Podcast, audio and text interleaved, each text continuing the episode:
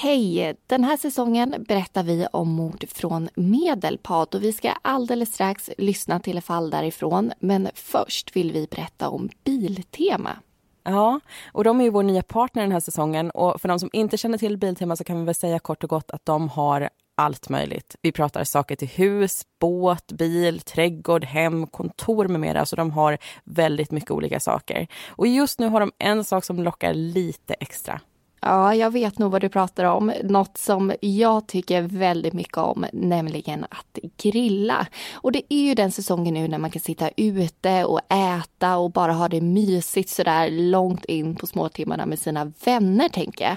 Och har man ingen grill men är sugen på det så tycker jag definitivt att man ska kika in på Biltema sortiment. För de har mycket att välja på och i olika prisklasser så det finns något för alla. Och en av de bästa sakerna med poddar, det är att man kan göra andra saker samtidigt. Så gå in på deras hemsida vet jag medan ni lyssnar för nu drar vi igång veckans avsnitt.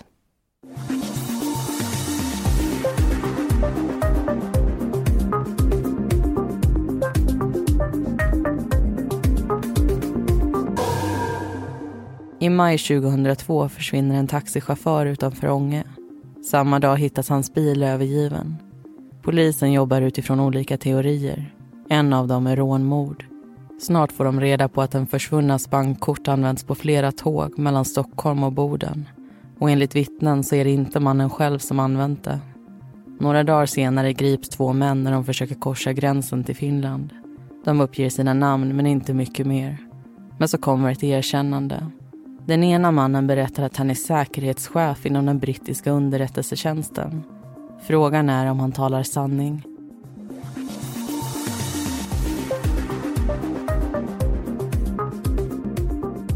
Du lyssnar på Mordpodden, en podcast om den mörka verkligheten. I veckans avsnitt ska du få höra berättelsen om agenten.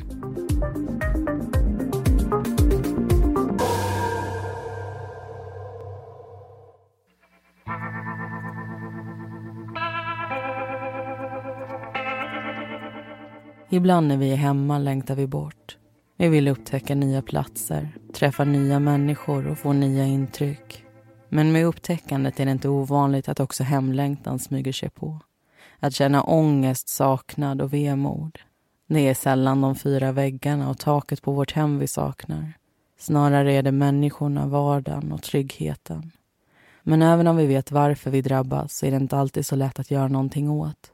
Det är mycket som kan stå i vägen för en hemkomst. Pengar, planer, jobb. När det är som värst kan vi bli desperata och desperata människor kan utföra desperata handlingar. I december 2001 kommer en 23-årig Sebastian till Sverige. Han har precis hoppat av Marinhögskolan i Sankt Petersburg och vill inte återvända hem i första taget. Hans pappa har varit officer i den sovjetiska flottan och hans misslyckande väger tungt. Han söker asyl och placeras på en flyktingförläggning i Småland. Han är tystlåten och drar sig gärna undan. En rak motsats till sin nya rumskamrat Dimitri. Dimitri är 26 år, självsäker och bra på att handskas med både människor och olika situationer. Sebastian beundrar hur mycket Dimitri vet och ser upp till honom. Efter en tid på boendet måste männen flytta. De skickas i nordligare breddgrader och hamnar på en flyktingförläggning i Kiruna. Där uppstår det bråk mellan Sebastian och en annan boende. Det slutar med en misshandel och Sebastian hamnar på sjukhus med en hjärnskakning. När han kommer ut vill han inte längre vara kvar i landet.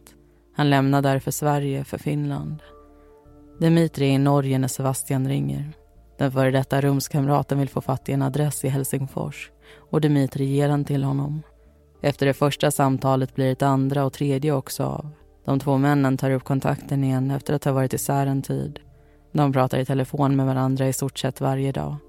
De har varit bekanta och vänner men närmar sig nu en annan kategori. Bröder. Det är så Sebastian ser på deras relation. Och kanske även Dimitri. Han är beskyddande när det kommer till Sebastian och vill hjälpa den yngre mannen så gott han kan. I april 2002 hör Dimitri av sig och säger att Sebastian borde komma till Oslo. Den 17 är han framme i den norska huvudstaden. I tre veckor umgås de. Sebastian har fått nog av flängandet hit och dit. Han har hemlängtan och vill inte längre gömma sig. Han vill tillbaka till Ryssland. Det berättar han för Dimitri. Dimitri i sin tur säger att han kan hjälpa till och åker runt och fixar det ena efter det andra. Sebastian hänger på men känner sig mest som ett bihang. Dimitri har en plan.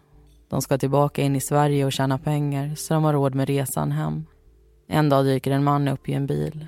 Han skjutsar dem från det ena landet och in i det andra. Slutdestinationen är Ånge i Medelpad och dit kommer de den 7 maj. De spenderar natten i den lilla järnvägsorten som ligger ungefär tio mil från kusten. Dagen därpå beger de sig till Sundsvall och på kvällen vidare till Sidsjön. Vattenmassan ligger i närheten av en backe som vintertid fylls med skidåkare. Den vackra naturen lockar dock besökare året om. När Sebastian och Dimitri kommer dit kan de höra skratt och sång. Det är en studentfest som firas. Männen går vidare och slår sig ner vid ett vindskydd. Där startar de en eld och börjar grilla korv. Runt elva på kvällen lugnar festligheterna ner sig och folk börjar gå därifrån. Två killar slår sig ner vid männen och börjar prata. I vanlig ordning är det Dimitri som dyker in i konversationen och Sebastian som drar sig undan. Några timmar senare checkar Dimitri och Sebastian in på ett hotell. Om någon dag ska deras plan sättas i verket. Sebastian vet inte exakt vad det är som ska hända men han litar på sin bror och ifrågasätter inget. Hade han gjort det kanske det hela hade slutat annorlunda. We'll be right back.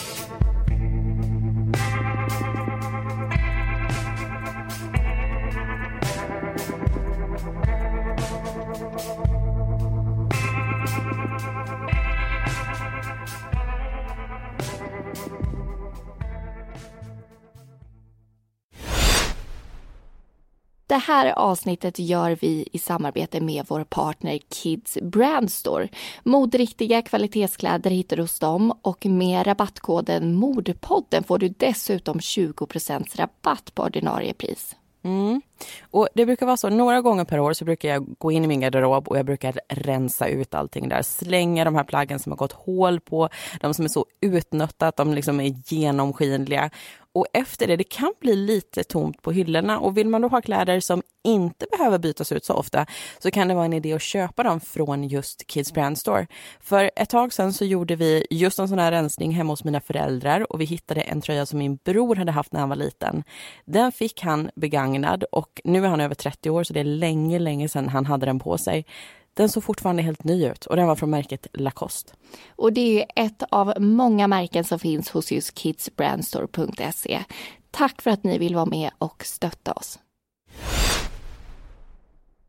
Och där lyssnade vi precis på den första berättelsen av agenten och precis som vanligt så ska vi diskutera det här avsnittet. Och som ni kanske märker så går det ganska långsamt fram. Det är en eh, stor bakgrundshistoria vi vill dra först innan själva händelseförloppet drar igång egentligen. Och vi kommer fortsätta även i den här diskussionen att lära känna de här personerna bättre för att eh, skapa en bättre förståelse helt enkelt för helheten. Och det vi har hört hittills i avsnittet bygger främst på Sebastians ord, ska vi säga. Mm. Och precis som du sa så är det ju inte så mycket som har hänt ännu. Eh, men Sebastian och Dimitri de har stått ihop med ett antal människor under sin tid i Sverige. Och jag tänkte vi ska prata lite om de intryck som de här människorna får av just de här två männen. Dels är det den här mannen som de bodde hos i Ånge när de kommer dit den 7 maj. Han berättar att Dimitri var den som hyrde rummet, att eh, Dimitri var rakryggad, han var välvårdad och han får också känslan av att Dimitri var lite som spindeln i nätet när det kom till de här två. Sebastian däremot pratar han om som skygg, tyst, någon som höll sig i skymundan, inte riktigt ville ha ögonkontakt ens utan ville bara liksom vara i skuggorna hela tiden. Och de sa att de var irländare till den här mannen men han fick tidigt intrycket av att de var engelsmän. Och det är en sak i det här som jag funderar kring lite som är genomgående i hela domen och det handlar om Sebastian och hans språkkunskaper skulle man kunna säga. För jag är inte säker på att han överhuvudtaget pratar engelska. Och då känns det ju ganska självklart att han hela tiden kommer att beskrivas nu och sen vidare också som skygg och tyst och håller sig i utkanten. För kan man inte språket så blir det ju lätt att man gör så, att man inte känner eh, någon gemenskap av att sitta och prata med människor som man inte förstår någonting av vad de säger. Men det här är inte helt klarlagt i domen. Jag tror att det är så att han varken pratar svenska eller engelska, men eh, som sagt inte 100% klarlagt. Och en man som ger dem skjuts när de är i Ånge berättar att han senast körde dem den 9 maj. Då hämtade han dem klockan halv sex på morgonen, körde in dem till Sundsvall. Och de här männen de fotade och de hade kartor med sig. Spring, is that you? Warmer temps mean new Allbirds styles. Meet the Superlight Collection, the lightest ever shoes from Allbirds, now in fresh colors. They've designed must-have travel styles for when you need to jet. The lighter than air feel and barely there fit make these shoes some of the most packable styles ever. That means more comfort and less baggage. Take the super light tree runner on your next adventure. Its cushy, lightweight foam midsole supports every step, and the extra outsole traction gives you the grip to just go for it. The eucalyptus fiber upper adds next level breathability to keep you going all day. Plus, the super light tree runner is comfortable and ready to go right out of the box. So, what can you do in a super light shoe? What can't you do is the better question. And because they're super packable, the real question is, where are you taking them? Experience how Allbirds redefines comfort. Visit allbirds.com and use code SUPER24 for a free pair of socks with a purchase of $48 or more. That's A-L-L-B-I-R-D-S.com, code SUPER24. Så beskrivningen passar ju ganska bra in på turister, men det verkar som att de här människorna planerade någonting. Dimitri han är i 30 till 35 års åldern, ungefär 175 centimeter lång, kort hår, vårdad klädsel och pratar engelska helt utan brytning. Sebastian, vältränad, något kortare än Dimitri, har ljust hår och då precis som du beskrev tidigare Linnea, ganska tillbakadragen. Mm. Det finns ju ett par saker som verkligen går igen i båda de här beskrivningarna från de här människorna som har stött ihop med Sebastian och Dimitri. Och vi ska prata lite vidare om Sidsjön, den här eh, sjön som de kommer till efter att de har befunnit sig i Sundsvall under dagen. Eh, det hände ju lite mer där än vad vi gick in på i berättelsen och det tänkte vi ta upp nu en av de här killarna som satte sig ner och pratade med Sebastian och Dimitri den här kvällen, som var en del av den här studentfesten som pågick i närheten, han glömde kvar sin väska efter det här. Så han gick därifrån och sen så kom han på att han inte hade den med sig. Och det här är en stor sportväska och hans tanke det var att någon hade tagit hand om den, kanske ställt in den i det här huset som de befann sig i, eh, eller att någon hade tagit den med sig, men han får inte tillbaka väskan. Den hamnar istället hos Dimitri och Sebastian och den är där när de grips ett par dagar senare. Och då hittar man i den här väskan två stycken skinnjackor, man hittar en karta, man hittar luftpistol och en kartong till den här pistolen bland annat. Och hur de fick tag i väskan, det har de ju lite olika versioner kring att berätta. Ja, Sebastian han säger att han var och hämtade ved medan Dimitri stod och pratade och efteråt så får han syn på en väska som står bredvid en stubbe. Dimitri blir nyfiken och vill se den här väskan och Sebastian visar var den ligger. De går därifrån och tar en runda runt sjön och på Dimitris initiativ så plockar de sen upp den här väskan. Inuti så hittar de två kort, dels ett visakort och dels ett körkort. Dimitri frågar då om han och den här mannen på körkortet är lika varandra och Sebastian tycker att det är lite likt. Mm. Och enligt Dimitri så går det inte riktigt till så.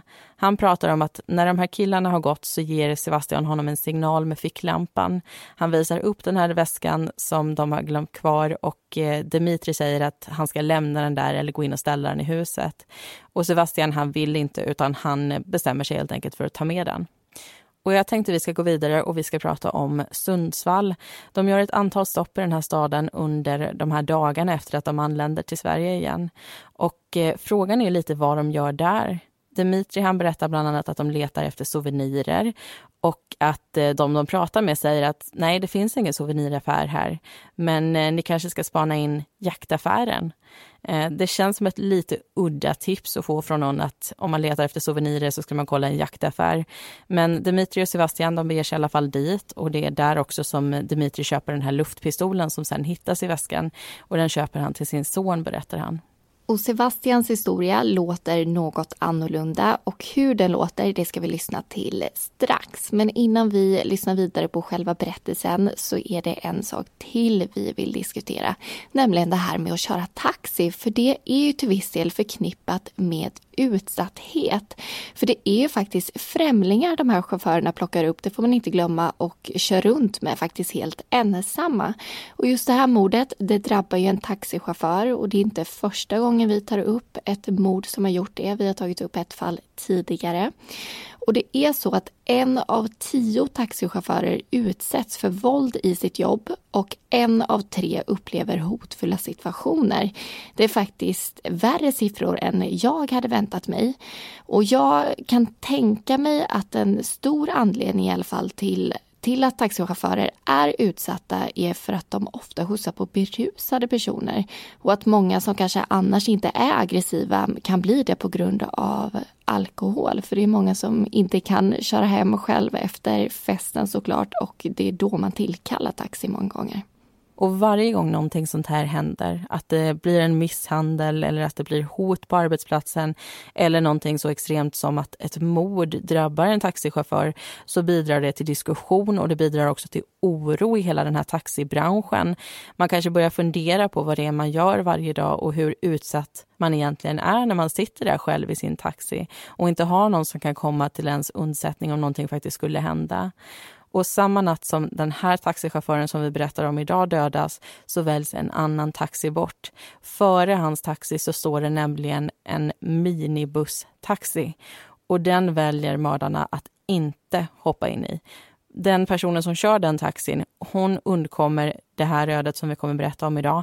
Men hon blir påhoppad av en kund bara någon månad senare. Den här mannen vrider om hennes arm. Han säger att hon och hennes taxi ska försvinna. Och jag tycker att det blir levande på något sätt att inte bara tänka på hur många som utsätts och vad det är för typ av våld man utsätts för, utan också se just den här mannen och den här kvinnan och vad de är med om. Det går in mer i mitt huvud när jag får de bilderna framför mig. Och det finns ju larmsystem som ska hjälpa till att undvika sådana här situationer eller i alla fall se till att man kan få hjälp om någonting händer. Eh, det har ju tagit ganska lång tid att utveckla de här och det är alltid så att det måste finnas ett behov, det måste uppenbaras vissa situationer innan utvecklingen också går framåt. Och behovet i det här fallet har vissa gånger också vägts mot inskränkningen av kundernas rättigheter. Vissa bilar de har larmsystem. Nu pratar jag om en knapp som man trycker på. Så skickas infon om vart man befinner sig och också vart man är på väg till en central, till SOS Alarm och till andra förare så att man kan hjälpa varandra. Och Sen så finns det kameror också, så att när man öppnar dörren som passagerare så tas det foton så man kan veta vem det är som kliver in i ens taxi och om det skulle behövas titta på de här fotona efteråt. Men nu så lämnar vi den här taxidiskussionen för vi ska höra mer om det Sebastian berättar. Men även om vem den här taxichauffören var och vad det var som hände honom.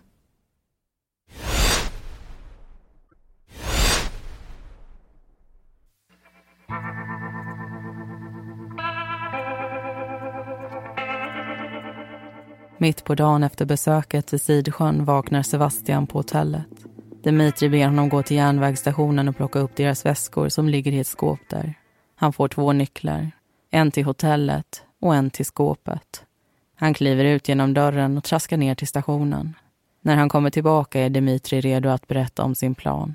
Det de behöver är pengar och lösningen är simpel. De ska begå ett brott. Råna en taxichaufför. Sebastian gillar det inte.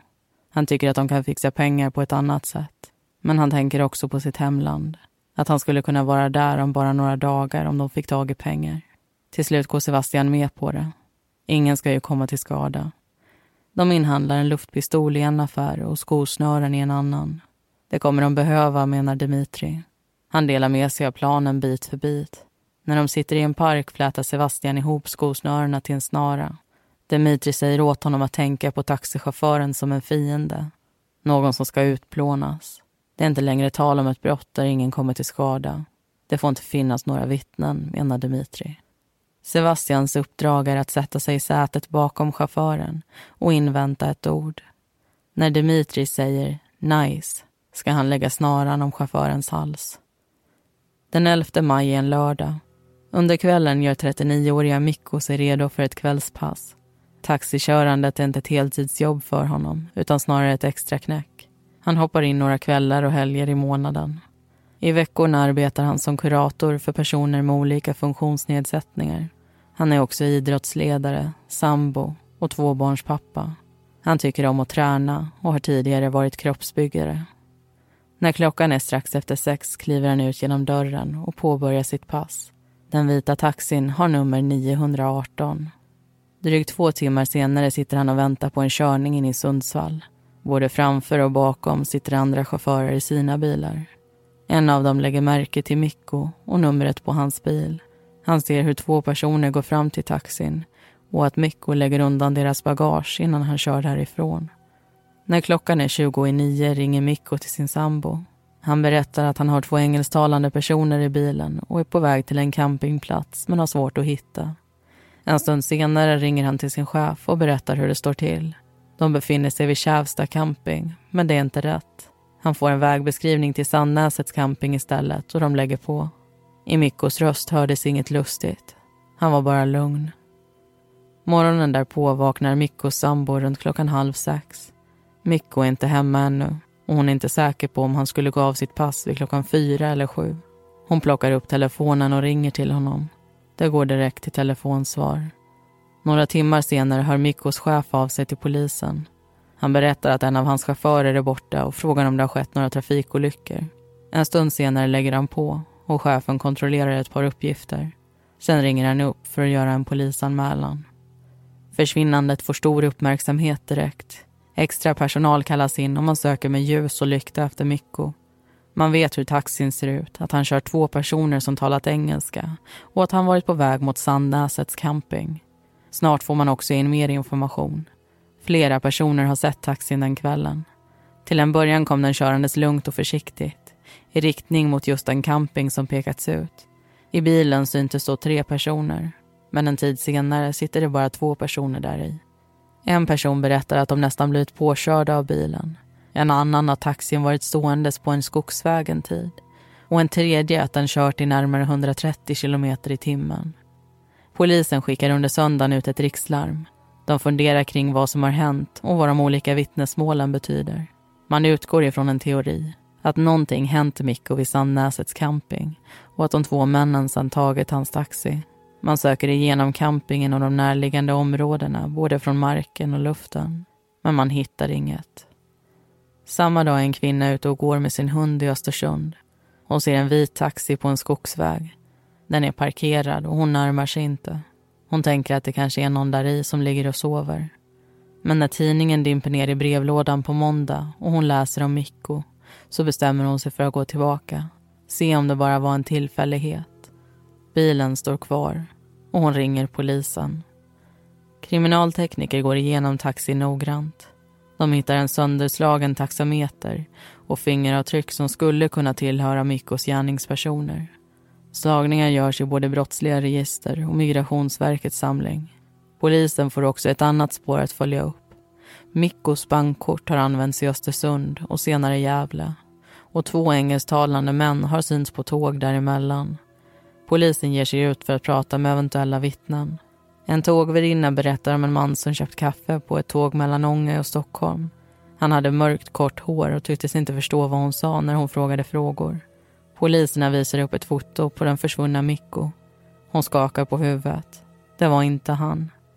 De pratar också med en tågvärd på ett annat tåg. Han hade slängt av två personer som passade in på beskrivningen i Bräcke efter att deras biljetter inte höll dit de skulle. Polisen får nu också kontakt med mannen som Sebastian och Dimitri bott hos i Ånge och chauffören som skjutsat på dem. Och med det så har de ett tillförlitligt signalement. De skickar ut uppgifter till flera kollegor i ett försök att få fatt i de misstänkta så snart som möjligt. När Mikkos bankkort används i Haparanda hör de av sig till Louise som arbetar på tullen. Efter att de har lagt på tar Louise i sin tur kontakt med sina finska kollegor. Runt klockan sex på kvällen ringer telefonen i Tornio. Lenny plockar upp luren och får höra om två män som kan komma att försöka korsa gränsen. En ska ha en fiskehatt på huvudet och någon av dem en väska. Lenny och hans kollega börjar en spaning och det dröjer inte lång tid innan de ser två män komma gåendes. De kör upp in till dem och ber att få se legitimation. Den ena mannen tar upp ett svenskt körkort medan den andra berättar att han är asylsökande i Finland. Båda tas in på tullstationen. De avvisiteras och en väska söks igenom. De hittar kvitton, skinnjackor, en plånbok, karta, luftpistol och en fällkniv. När de går ut till platsen där männen plockades upp hittar de också ett sönderknycklat bankkort på backen. Dagen därpå överlämnas de två männen till svensk polis.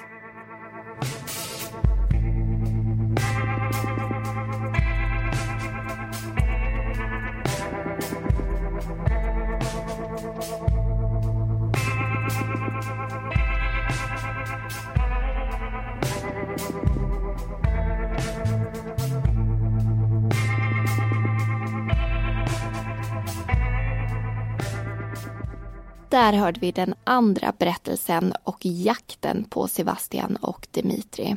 När de grips så försöker polisen fastställa deras identitet och alltså ta reda på vilka det är man faktiskt har gripit, men det är ju inte så lätt.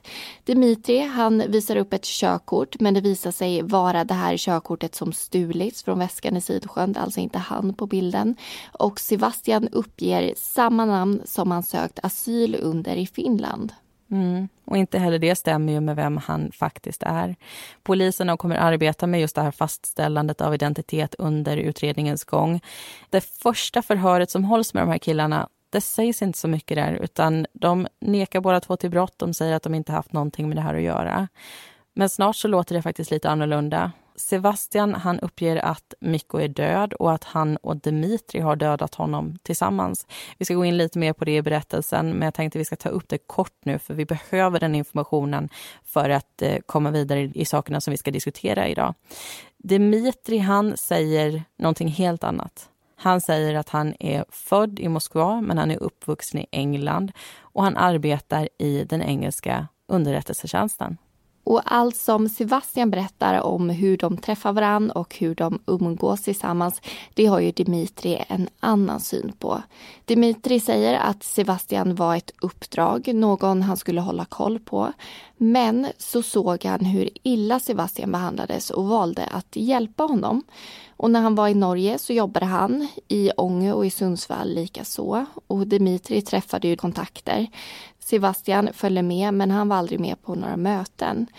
Så det är ju två väldigt olika män, Sebastian och Dimitri och det hör vi genom flera olika vittnesmål. Trots det så kommer de få samma straff i slutändan. Mm. Och Det här handlar ju om att oavsett om man är osäker, om man är rädd, man är ångerfull efter någonting sånt här har hänt, så står man ju för det man gör i ögonblicken. Och undantag är om man hotats till att begå ett brott eller man har agerat i nödvärn. Eh, men i det här fallet så har vi ju Sebastian som alltså erkänner och Dimitri som nekar till det här mordet. Men båda kommer senare konstateras vara delaktiga i just det här mordet. Och då får vi också helt enkelt samma straff. Och vi ska in på det lite närmare också faktiskt. För många av er som lyssnar vill ju veta vad som hände sen. Alltså vad som händer efter att någon har dömts. Vad sitter de idag? Vad har hänt sen alla de här åren har gått sen det här mordet har skett? Och vi ska alltså gå händelserna i förväg. Vi ska säga som så att både Sebastian och Dimitri de döms till livstidsfängelse och de döms också till livstidsutvisning för det här. Det här mordet begås 2002, det är alltså 17 år sedan. Och Dimitri och Sebastian var 23 och 27 år när de dömdes. Och de får tillbringa många år av sina liv i fängelse. Men vad hände då efter att den här domen meddelades? Dimitri valde att göra en överklagan till hovrätten men tog sen tillbaka den. Sebastian han hamnar först på Kumla och tillbringar sin tid med studier och med arbete. Han är lugn att göra med, sköter sig och gör inga speciellt dumma grejer. Men 2004 så blir han misshandlad och han får också lufthålspermission. Den här permissionen innebär att han får promenera under fyra timmar i ett naturområde. Men han har vakter med sig och här kan vi säga att hans skötsamma sida får sig en liten vändning för han börjar springa och försöker alltså rymma från de här vakterna. Men han lyckas inte utan grips en kort stund senare. Sen flyttas han till anstalten i Norrtälje och där rapporteras flera förseelser. 2012 så pekas han ut som en ledare för en grupp som pressar till sig mat och saker från andra. Mm. Och om vi hoppar över till Dimitri så hamnar ju han faktiskt också på just Kumlaanstalten först. Han döms och eh, får flytta till den här anstalten i december 2002. Och han sitter inte där så länge innan han hamnar på anstaltens psykiatriska avdelning. Och det här är för att personalen upplever att han är svår att ha att göra med. Han är skrämmande och de vet helt enkelt inte riktigt vad de har honom. Under julnatten så får han så mycket störande ljud att han hamnar i en isoleringscell i en månad. Det betyder att man sitter 23 timmar om dygnet helt ensam, men man har alltså väldigt begränsad kontakt med andra människor. Och Kumlas psykiatriker kommer senare gå in och säga att Dimitri han är narcissistisk och han har en psykopatisk personlighetsstörning. De kommande åren så hamnar Dimitri i bråk med andra intagna, han hamnar i bråk med personal och han hamnar i isoleringscell igen på grund av de här stökigheterna. Tidaholmsanstalten hamnar han på därefter och sen åker han faktiskt in till rättspsyk i Säter. Han är tillbaka i Sundsvall 2007, alltså där det här brottet begicks i närheten utav och han hamnar där på den rättspsykiatriska kliniken. Läkaren där anser att Dimitri har en allvarlig psykisk störning och att han har psykotiska symptom också. Men ändå så flyttas han tillbaka till Tidaholmsanstalten. Så man kan väl säga att hans resa har ju varit en blandning av just det här med fängelse och vård och man har inte riktigt vetat vart man har haft honom. Sebastian och Dimitri har flera gånger ansökt om att få sina livstidsstraff omvandlade till tidsbestämda. Men Sebastian han nekades flera gånger. Man ansåg att det var för tidigt att sätta en siffra på det och också att risken att han återföll i allvarlig brottslighet var stor. Men förra året, alltså 2018, så tog man ett annat beslut. Då omvandlades det här livstidsstraffet till 25 års fängelse. Risken för återfall bedömde man då som lägre. Och det här innebär ju i praktiken att man avtjänar två tredjedelar av straffet som sen då övergår till villkorlig dom. Och efter det så ska han utvisas till Ryssland. Och Dimitri, han har inte lyckats få sitt straff omvandlat ännu. Han nekas gång på gång. Man menar att risken för återfall i grovt och dödligt våld är väldigt stor. Och med det så tänker jag att vi dyker in i någonting helt annat. Eh, kanske lite likheter att det finns, men vi ska prata om poddar. Kaos är en ny podd som Radioplay gör och eh, jag kan fascineras väldigt mycket av naturkatastrofer. Jag tror inte jag är ensam om det heller. Eh, det kan självklart leda till väldigt hemska saker, men det är någonting med det här hela som får mig att vilja veta lite mer. Och I San Francisco 1906 så ägde en jordbävning rum som jag tror att inte så många känner till. I det här så dog flera tusen människor och hela staden i stort sett förstördes. Och vill du lyssna på vad det var som hände eller spana in deras avsnitt om verklighetens Moby Dick, då tycker jag du ska börja följa Kaos i din poddapp. Men innan du gör det så hoppas vi du vill lyssna klart på upplösningen i veckans fall. Det hör vi nu.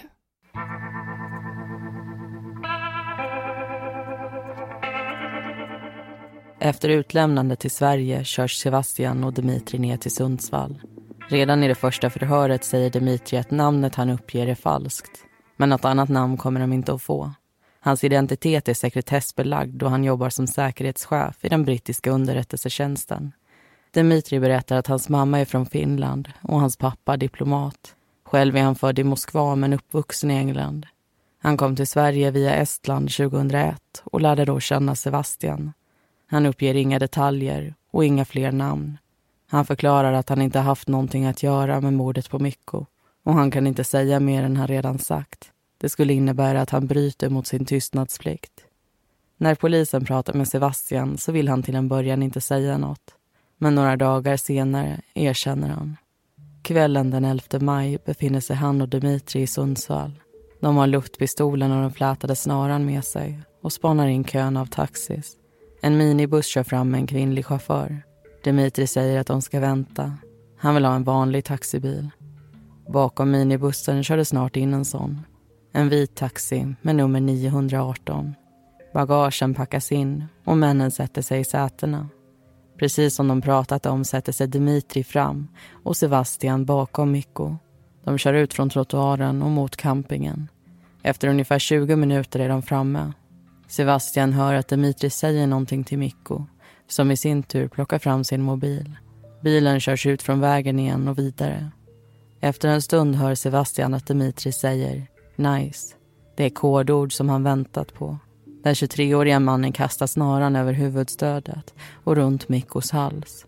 Han drar åt samtidigt som Dimitri tejpar fast Mikkos händer.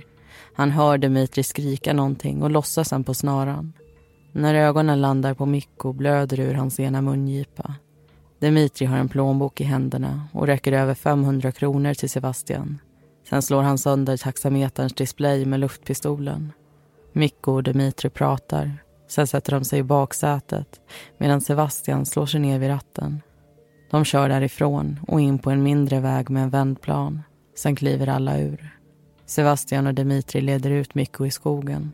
När Dimitri uppmanar honom att göra någonting tar Sebastian ett grepp om Mikkos hals. Han sjunker ihop och Sebastian släpper taget. Dimitri tar snaran från honom och avslutar jobbet. Innan de åker därifrån täcker de över kroppen med grenar, löv och mossa. Polisen ber Sebastian att peka ut vart det hela hände och vart kroppen finns. Han förklarar och förhöret avbryts. De åker ut till den plats Sebastian pekat på. Den 19 maj klockan 06.15 hittas Mikkos kropp. Han har varit försvunnen i över en vecka och hans nära och kära kan nu byta ut ovissheten mot ilska och sorg. Området spärras av och tekniker går igenom platsen. Någon meter ifrån graven hittas en klump silverfärgad tejp. I dikeskanten av landsväg 320 hittas mer tejp och en flätad snara. Fibrerna i snaran jämförs med de som hittas på Mikko. Det är samma. Förhören med Sebastian återupptas. Han får berätta hur de tog taxin ifrån mordplatsen, parkerade den utanför Östersund och sen gick in till centrum. De la in sina saker i ett skåp på stationen och Dimitri tog därefter ut pengar från Mikkos kort. Totalt kom de över 800 kronor. Efteråt tog de bussen till Ånge, tåg mot Stockholm och sen åkte de norrut igen. Från Haparanda var tanken att de skulle ta sig till Finland och sen hem till Ryssland. Men så långt kom de aldrig. Den 6 juni kan man fastställa Sebastians identitet efter att ha pratat med hans mamma. Dimitri är det svårare med. Han har flera olika namn i olika länder, precis som han uppgett. I Finland, Sverige, Norge, Skottland och Ryssland. Han återfinns också i två länders belastningsregister. I Skottland har han dömts för bedrägeri och i Ryssland för bland annat mordhot. Men så kommer man i kontakt med en man som arbetat på ett häkte i den ryska staden Tambov. Han berättar att Dmitrij suttit där några år innan han kom till Sverige. Efter kontakt med ryska myndigheter får man också fatt i Dmitrijs familj. Den 22 augusti kan de bekräfta att det är deras son som sitter häktad i Sverige. Dmitrij själv står fast vid sin historia. Han säger att föräldrarna i Ryssland är operativa föräldrar, en del av hans täckmantel. Han känner till deras namn men har aldrig träffat dem. För att få rätsida på om det han säger är sant eller falskt kallar man in förstärkningar. Två kollegor som jobbar inom den svenska säkerhetstjänsten kommer till Sundsvall och pratar med Dmitrij en och en halv dag. De ställer frågor om hans arbete, kontakter och uppdrag. Dmitri berättar om sin bakgrund, hur han rekryterades och ett antal uppdrag som han utfört. Han ger dem platser han befunnit sig på och människor han kommit i kontakt med genom sitt yrke. Han berättar att han är specialiserad på brottsunderrättelser och arbetar för ett brottsbekämpande organ. Efter förhören slår poliserna fast att Dimitri har en hel del kunskap. Men allt går samtidigt att läsa sig till på internet eller i böcker. Och när de ställer mer ingående frågor så lämnas de utan svar. De försöker också bekräfta delar av det han sagt men flera uppgifter visar sig då vara felaktiga. Att Dimitri skulle vara en agent i den brittiska underrättelsetjänsten anser de inte troligt. Tingsrätten kommer senare meddela två domar i fallet. En där Sebastian är tilltalad och en där Dimitri är det. I december 2002 har ett beslut tagits i båda ärendena. Man har bedömt Sebastian som samarbetsvillig och menar att han har kommit med en trolig och detaljerad berättelse. Dimitri däremot har hela tiden hållit fast vid en historia som bedöms som fantasi. Men de har också båda utfört brottet. Lockat ut Mikko i skogen slagit och kidnappat honom innan de strypt honom till döds. Det finns inget förmildrande i det som skett. Mikko har befunnit sig i en utsatt position och det har de dragit nytta av. Med tanke på händelseförloppet måste den 39-åriga tvåbarnspappan också ha känt stark dödsångest. Därför finns det bara ett passande straff. Dimitri och Sebastian döms båda till livstidsfängelse. Hemlängtan är en stark känsla. Det är sorg och saknad, hopplöshet och vemod ihop. Det är också anledningen till att Sebastian och Dimitri dödade en människa. Deras planer resulterade i 800 kronor och en livstidsdom. Men livstid betyder inte alltid livstid. År 2027 kommer Sebastian få sin önskan uppfylld. Han får återvända till sitt hemland. Han är då närmare 50 år och kommer att ha spenderat mer tid i Sverige än Ryssland. En dag kommer Dimitri göra samma resa. Deras planer är visserligen förskjutna, men de kommer att komma hem. Mikko däremot har inte längre det valet. Hans liv togs ifrån honom och hans familj. Deras hemlängtan tar aldrig slut, för deras hem kan aldrig längre bli helt.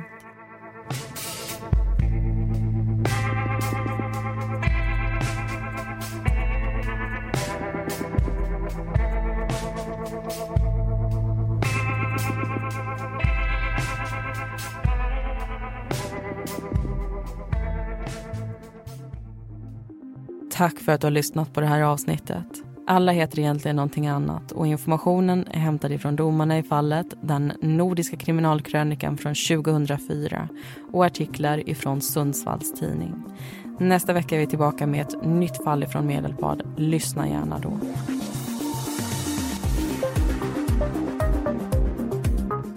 Vi som gör Mordpodden heter Linnea Bolin och Amanda Karlsson. Bakgrundsmusiken består av låtarna Lasting Hope, Lightless Dawn och Soaring av Kevin MacLeod samt Deep Space av Audionautics.